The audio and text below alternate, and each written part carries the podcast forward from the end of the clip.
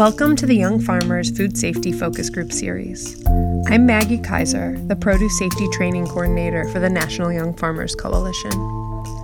At the end of 2019, I, along with Kara Fravor and colleagues from the local Food Safety Collaborative, released the Young Farmers Produce Safety Guidebook, a small farmer's practical guide to food safety. This resource breaks down what often feels like overwhelming legal jargon help farmers reduce the risk of contamination on their farms and develop food safety plans that work.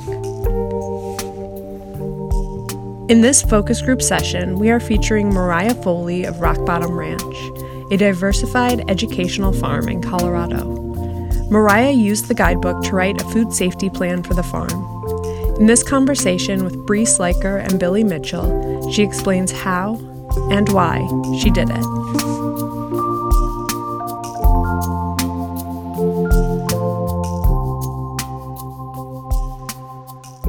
Okay, so I'll start and then I'll pass it to Billy. Uh, so, my name is Bree Sliker, and I'm interning with National Young Farmers this summer on the business services team. And so, I've been working with these focus groups. And in addition to being an intern, I'm also a graduate student at NYU studying food studies. Um, Billy, I'll pass it to you. Hey y'all, my name is Billy Mitchell. I live down on the coast of Georgia in Brunswick, Georgia, and work for the National Farmers Union, a farm service organization based out of Washington, D.C. I'm really excited about the focus group today because I love writing food safety plans, but in the past I really have only written them for compliance for farms that had to pass an audit. And so just looking forward to talking with the farmer who's, I guess, written one more out of curiosity because they're not yet, to the best of my knowledge, being audited by anybody, but recognize the benefits that just come from writing things down. Uh, with that, I'll pass it to you. Yeah, um, my name is Mariah Foley. I work in Basalt, Colorado, in the mountains. You'll hear in my presentation, I talk a little bit more about my background, um, but I'm currently working for a small, diversified um, farm connected with an education nonprofit but my background is in a lot of bigger farms. And so I've written compliance based food safety plans. And then when trying to write a plan for my current operation, who's qualified exempt, I used the guidebook and I was really, really excited that this resource was released kind of right as I was sitting down this winter to um, put in the work. So I'm excited to talk about it and um, kind of gush about the resource that is the Young Farmers Guidebook. Like I said before, my previous food safety plan was com- kind of compliance based while trying to get a harmonized GAP Plus certification for a larger farm that I was working at. Right now, I manage a small scale vegetable production farm um, that is part of a larger umbrella of a education nonprofit. Um, and our site is open to the public. We have events, we have tours and people walking through. We also do have a diversified rotationally grazed livestock operation. Those two last details are kind of really important in how I went about writing a food safety plan because those are two considerations that um, impact food safety. But I started kind of last season, it was my first season at my current operation so through the season was kind of making notes on what our food safety practices were, what we were doing well, what kind of were our blind spots. And when I went down in the winter and late fall to like write this all down, I was like, I'm just going to copy and paste from the large compliance based food safety plan that I've written for another farm. I'm sure it will be transferable. I'm sure I can use all the same Cornell resources that I used before and it was incredibly overwhelming. And i was like this i can't just copy and paste a smaller operation and not needing to write for an auditor definitely changed um, kind of what i needed out of a food safety plan and changed the process of writing it. And right when i was in my peak of being overwhelmed by this task i was told wait this guidebook is being released um, later this winter wait for it and hopefully it will be a good resource for you. I think most small farms Um, the strength is in diversity, but then also some of the food safety challenges are in that diversity. Um, so here's just some pictures of all of the different kind of areas of operation sheep cattle um, vegetables events as billy indicated i am working somewhere that's qualified exempt from the produce safety rule as part of FSMA. So food safety plan is not necessarily required.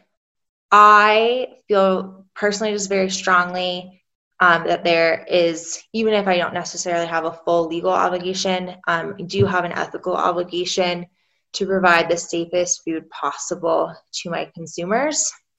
And I think the smaller the farm is and the more local we're operating, the more trust is implicit between our customers and the farm. And um, so I have to like, I have a duty to uphold that trust and make sure I'm doing everything I possibly can to um, have really healthy, safe food. And then um, the food safety plan is a working document to communicate our practices both within within my staff team for training or within the larger organization um, and the public. And then the act of writing it down helped me think through and better our systems and see where kind of the gaps were and also celebrate what was really what we were already doing well. I wanted my food safety plan in particular to be written for my coworkers.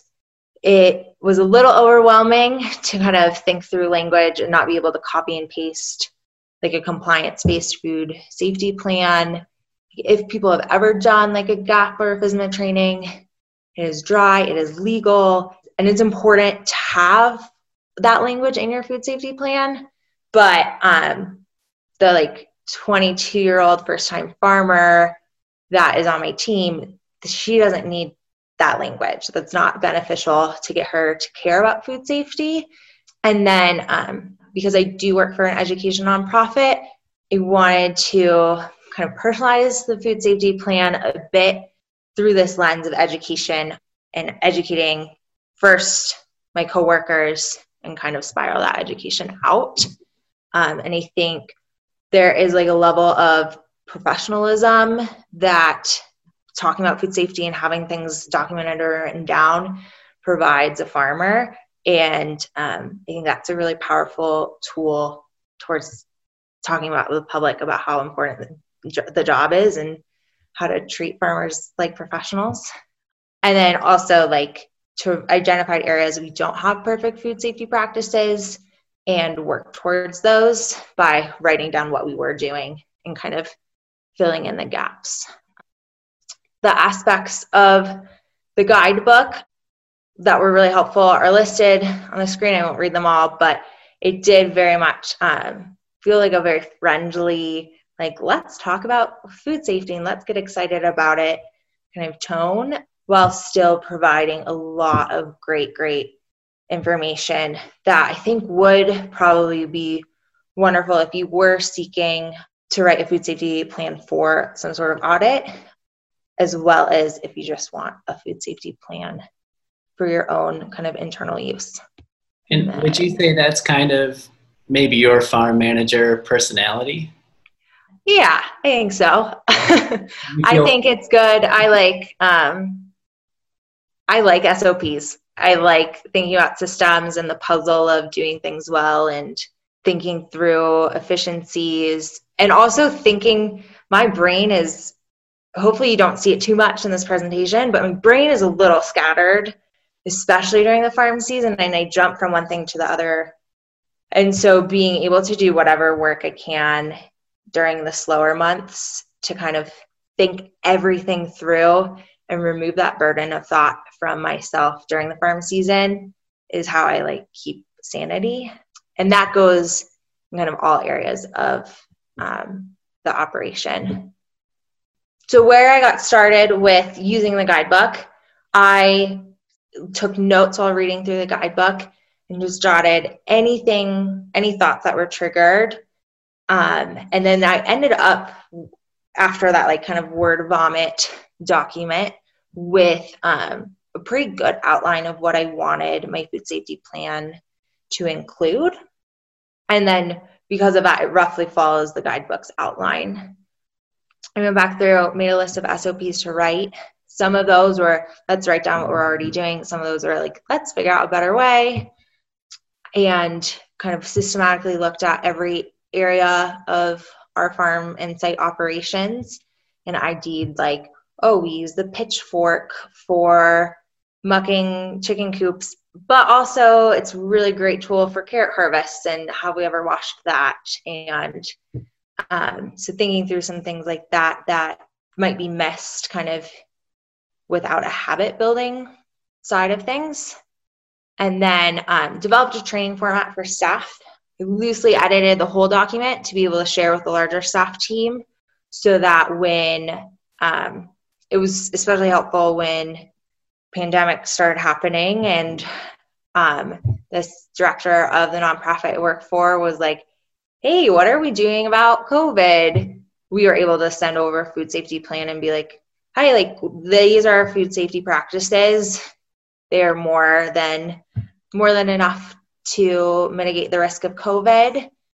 And um, we're also looking at these other like pathogens and bacterias and mitigating risks of those common foodborne things. And then they're like, oh, wait, you already you have this? Like we don't have to overhaul. Uh, so removed a burden of like that planning um, kind of as we're entering busy spring season. And then um, as I was training, my staff team kind of had areas of linkages of, oh, like when we do this first harvest, this is when I'm going to introduce post harvest practices. And when we talk about tools, we're going to talk about sanitation and stuff like that. So I'm really in a conversation with Maggie preparing for this focus group. The phrase working document cuts coming up, which I have been really excited about kind of clinging on to that because when I, in my past food safety plan writing experience, you edit it as you go, but like there has to be this like final thing, at least for the season. And so, in thinking about a food safety plan, especially um, as developing one, I kind of got overwhelmed by that. Like, I have to finish this thing. Whereas, um, I think a working document that I've been editing through the season, and because it's just for internal use, like no other eyes kind of have to look at it and kind of judge if I've changed sanitizers and I haven't changed um, the words in the document yet, or um, if the wording of one of my SOPs is like, figure out how to word this better um, in parentheses. And so um, that's been really empowering to have the freedom to look at it as like a tool. This is like a screenshot of my Google Drive of um, just some of the SOPs and um, reporting logs. You can see like one is highlighted, the cooler cleaning SOP, certainly. Um, those highlights are things I want to go back and edit. Um, it's not like a perfect thing. And I want to kind of encourage farms that are interested in thinking more about food safety and writing a food safety plan to think of it as like a much smaller thing than maybe they are because it is just like a tool to use and tool to think about your systems. Um, and it can be a little dirty and messy, just like maybe any of your other tools that you use are in the middle of the season. So, can I ask you about one of the SOPs on the screen? Yeah. Um, kind of more of a non traditional one is your gator cleaning SOP. Yeah. talk a little bit about why you decided to make that one? Yeah, so um, the gator is the one piece of equipment that switches back and forth between vegetable production, livestock production, uh, taking the trash out, uh, moving flowers around for events uh, multiple times a day. It's switching back and forth. And um, often, like if we had chickens lost to a predator attack, they get put in the gator um, but then that gator goes to vegetable production. And so I identified that over the winter as probably the one area that we could stand to do better with kind of the highest risk. We have chicken crates going in there, and so there's chicken manure, and then um, right after the day after we chicken crate chickens up, you know, we're doing a vegetable harvest and using the gator. And so wrote a gator cleaning SOP. The biggest kind of part of that SOP that was important to think through is like the sanitation thing is pretty step forward, but like who is responsible for cleaning? And is it um, the people creating chickens at 9 p.m. who's responsible for cleaning the gator? Or is it the people like right before they harvest vegetables the next morning? If you look at the normal like SOP format, either the guidebook has a template or any of like the ones that Cornell puts out, there's always like a who who is doing this SOP section. And I've always kind of thought that was a little silly, but with the Gator one, it's been very valuable to have been like, who has responsibility over this like shared good? Uh, not to turn this into Gator webinar. Yeah.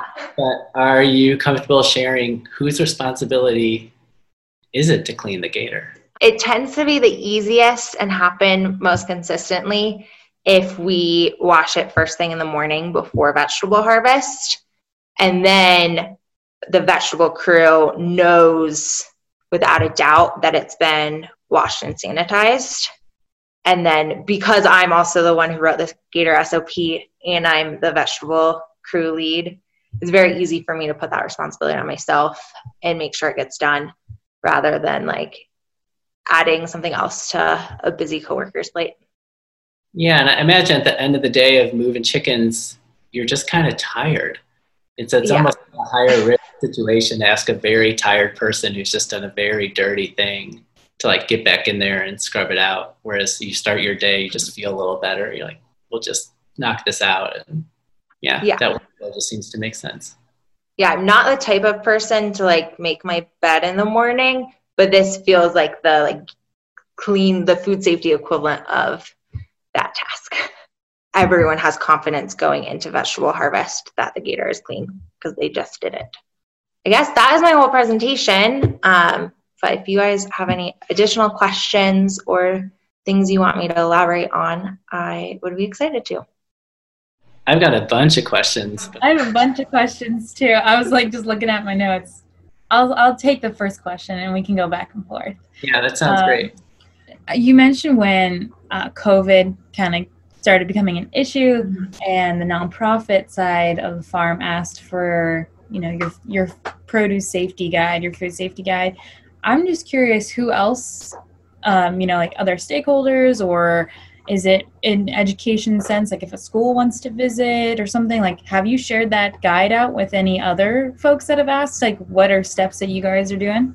Um, not not in a particularly concrete format, like forwarding it over. I have used um, I think a lot of the wording and a lot of the like how to talk about food safety and our practices. Um, it's been really easy. Like i wrote it down and then i can just reach back to that um, instead of kind of thinking through new wording. I think probably the biggest like outside stakeholder that has had questions are um, visitors that are coming for like events at the ranch um, or customers at market. And we take market safety really seriously um, and do a few extra steps that some of the other farms at the same market um, don't do because they're not required steps. And so I think that visual of um, kind of a different market format as well as us kind of being informed and able to talk about food safety has been really helpful in kind of a like an indirect translation of the food safety plan document to the public. You had mentioned that it sounds like you kind of stretch your training out throughout the whole season. Is there anything you really like to cover the first day or the first week? As far as food safety? Maybe a little bit of both. Yeah. I mean, food safety webinar, so we should touch on food safety. But yeah, just in general, you can't teach everybody everything the first week. What are a couple things that just feel really important to mention? Yeah, I think um, is staff training looks a little bit about like the first few days are getting acquainted with the site, where things are, and a little bit more of that like ideological side of like how we operate as a team and leadership and communication then we kind of move on to like task specific things.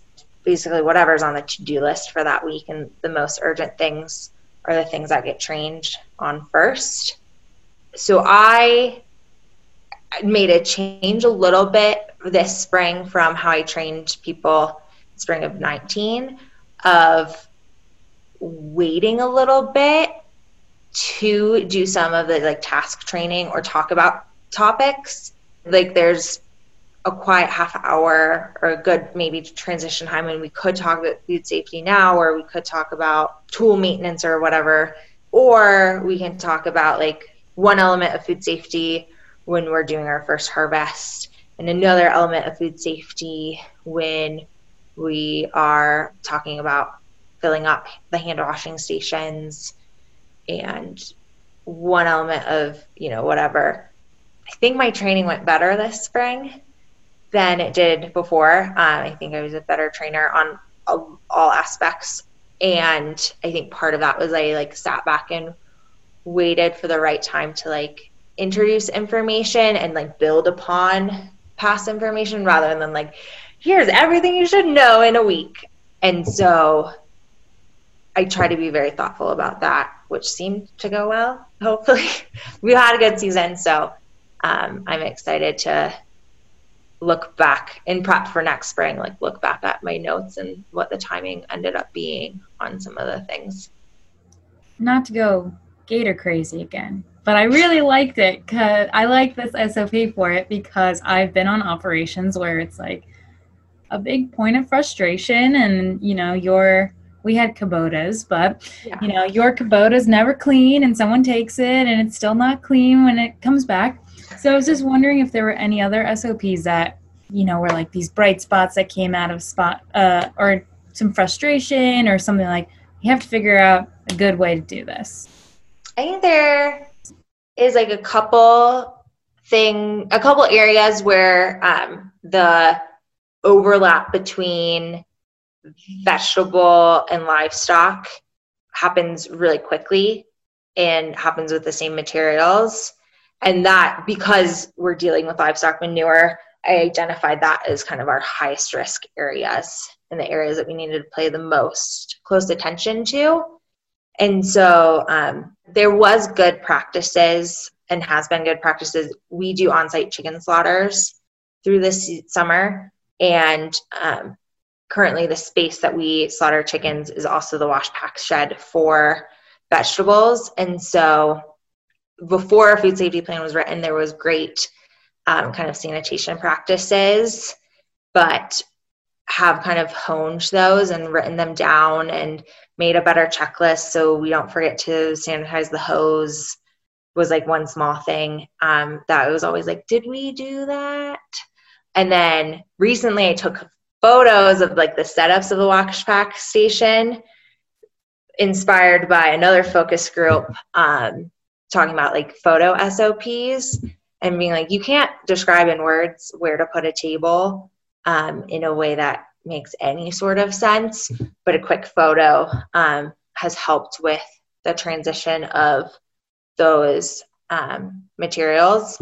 And then a little bit of that's been an area where there's been some discussion and some like who who does it make sense to like move what things and um, with what sort of like setup um, should the livestock team take the lead on or what sort of setup should the vegetable team take the lead on um, and especially like considering like who sees that area the most it's vegetable team um, and the livestock are kind of in operate in other areas of the farm. So like maybe it doesn't make sense for them to like have to remember to see that like move the tables because the vegetable people are right there and some small things all kind of out of the um, the desire to operate as like one team, not kind of the segmented like your things are dirty livestock or you are too picky vegetables or um, kind of any stop any tensions from happening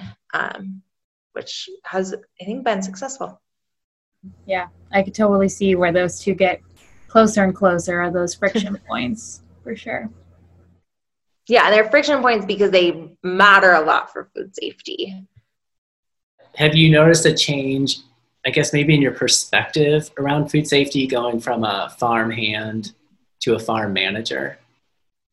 The biggest shift in perspective that I have had in regards to food safety was during a gap training my after like having worked on a gap food safety plan for a little bit i went to a another gap training and um, gap is like an arduous process. It changed a lot of the systems in like what felt like really arbitrary ways to get this um, certification. And then so i was like a little frustrated with it but during the training kind of the woman who's leading it opened it up and was like 7% of americans have some sort of like autoimmune deficiency and yeah, you eat produce with dirt on it all the time. You don't wash your hands. You don't, you know, you do your personal things and you're fine. Your food safety is not for is not for the 97 or 93% of people that are going to be totally fine most of the time. It's for the 7% of people who are at a high risk of getting really sick and who most of them might also be thinking a lot about the food that they're eating and who they're purchasing from to ensure that they don't get sick. And I think right now, with the response to COVID, there's been a lot more conversation about individual duty for the public good um, and individual duty to protect the most vulnerable. But like four years ago, that was not on my radar at all. And so that switch of like, food safety as a way to care for people um, instead of like a checklist that you have to do because like some auditor that doesn't really understand farming is going to come and look at your things that was the biggest switch from looking at food safety as a chore to being um, excited about having it be another part of my job where i can like care and feed people. So. Yeah we we hear a lot about you really have to give people the why of why you're doing mm-hmm. something and when it's just a checklist with no you just don't know why you know any job anything in life it's so frustrating but to know that these practices can not only improve your farm but potentially improve the lives of the people that you're feeding. It's, it's a big deal. Yeah. On that with a lot of people being interacting with the farm you mentioned like all these educational programmings and tours and classes. How does that get written into your food safety plan? Having all these yeah. outsiders come on in. Um, as i'm kind of thinking through systems to better that's potentially our weakest point. It's hard because like there's a flow of tours that makes a lot of sense and it takes you from the chickens into the vegetable field. And from a food safety perspective like staff is really good when they switch back and forth between tasks of rinsing boots or switching shoes and washing hands but figuring out good ways to like very casually have guests do those things or to change um, to a slightly more awkward tour route to prevent that order, um, to talk about food safety with the staff that are their whole job is education and they're not farmers and are not thinking about food safety. Um, so to how to like educate them in a way that is not condescending or in a way that actually like puts into practice really good systems has been a challenge. And i think there's been some gains and some thoughts of like um, signage, but it's I have still some question marks, um, which I think is it's exciting to like try to problem solve um, those things and kind of fix that little pinch point of where there might be a little more higher risk. Yeah, totally. We've had some focus groups centered around having a lot of volunteers and you know a lot of temporary like uh, apprentices or people coming in and out a lot, and it's just like, well, how do you design your SOPs or your sign in booklet or your one pager to really reflect the best safety practices for your farm and keep everyone on the same page.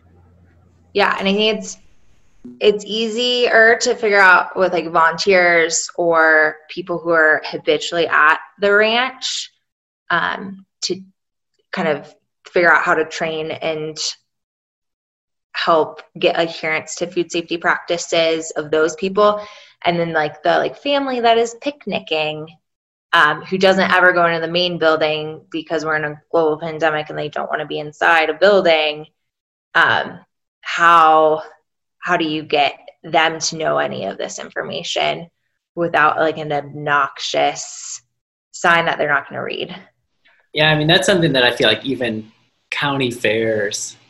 Grapple with. Like they want to have these petting zoos but then they also need to enforce these really strict hand washing situations afterwards and it's like you chase down every family you have a ton of signs up and then eventually some kids get sick and the parents are like well no one told us.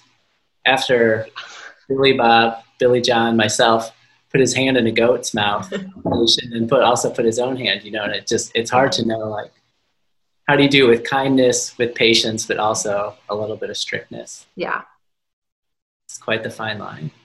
Um, I only have just so you know, I only have two questions left. One of them is I want to go back to the pitchfork that's good for I think you said mucking out chicken coops, uh-huh. and then also for carrots. As a manager, how do you decide we're going to have one pitchfork to do it all, or we're going to buy three pitchforks? So there was zero pitchforks, and then me and the livestock counterpart um, both love pitchforks. Um, and so we got one pitchfork after complaining about not having one for um, some months.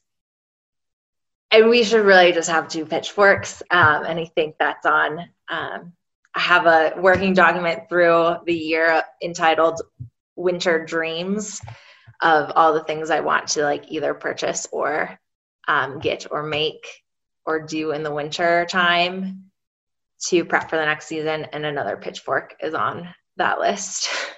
And then one can live near where it needs to live for chickens, and one can live um, near the greenhouse so that I can lift our winter carrots with them. It's a it's a weird thing to know. Like, when have we bought too many pitchforks? When have we not bought enough?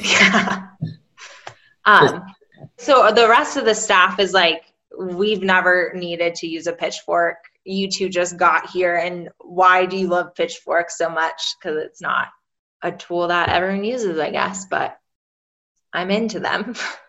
I also love a pitchfork. It's really good for moving wood chips yeah. too. so many good uses. So many good uses. Uh, Bree, i'm just going to sneak in my last question you said that you and maggie from young farmers had talked about it being a working document. Does it ever drive you crazy that you'll always be working on it and it'll always be changing? Or is that a relief that you know you can always come back to it? Um, i think it's a relief.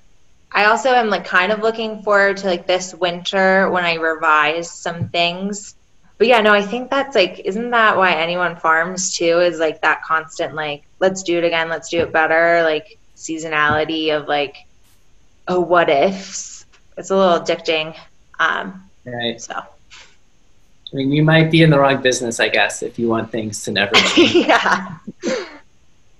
And I don't have a question, but I just have an example, I guess, of uh, visitors and making sure that they're doing what they need to do. You know, something that we did on a farm that I used to volunteer on quite frequently was kids collecting eggs with chickens. And you kind of have to sneak in your produce safety uh, and your farm safety. We would have like if you want to collect a uh, a basket to collect eggs in, you have to wash your hands, and then you get your basket. And then when you turn in your basket of the eggs you collect, you have to wash your hands as like kind of your uh, your fee at the uh, at the barn. So having that be set up is um, usually like ways that we would trick them to do it. Sorry, that's my that's my pup. He's being nosy. But I think we can end early, so you don't have to be in the hot seat anymore. So I'll just leave it at that. And if you have any last words of wisdom you want to share, feel free. Um, if I can write a food safety plan, anyone can do it. um, yeah, I think thinking of it as a tool that can benefit your operation rather than a chore um, is a cool outlook. Thank you. This was great. Yeah, thank you so much. I feel I feel like if I were to start a farm tomorrow, I know where to start. yeah. Thanks for listening to our produce safety focus group series. To check out the guidebook for yourself, go to www.youngfarmers.org slash resource slash food safety guide. This podcast was edited by Hannah Beal and recorded in partnership with the National Farmers Union over the summer of 2020 as part of our FSOP produce safety programming.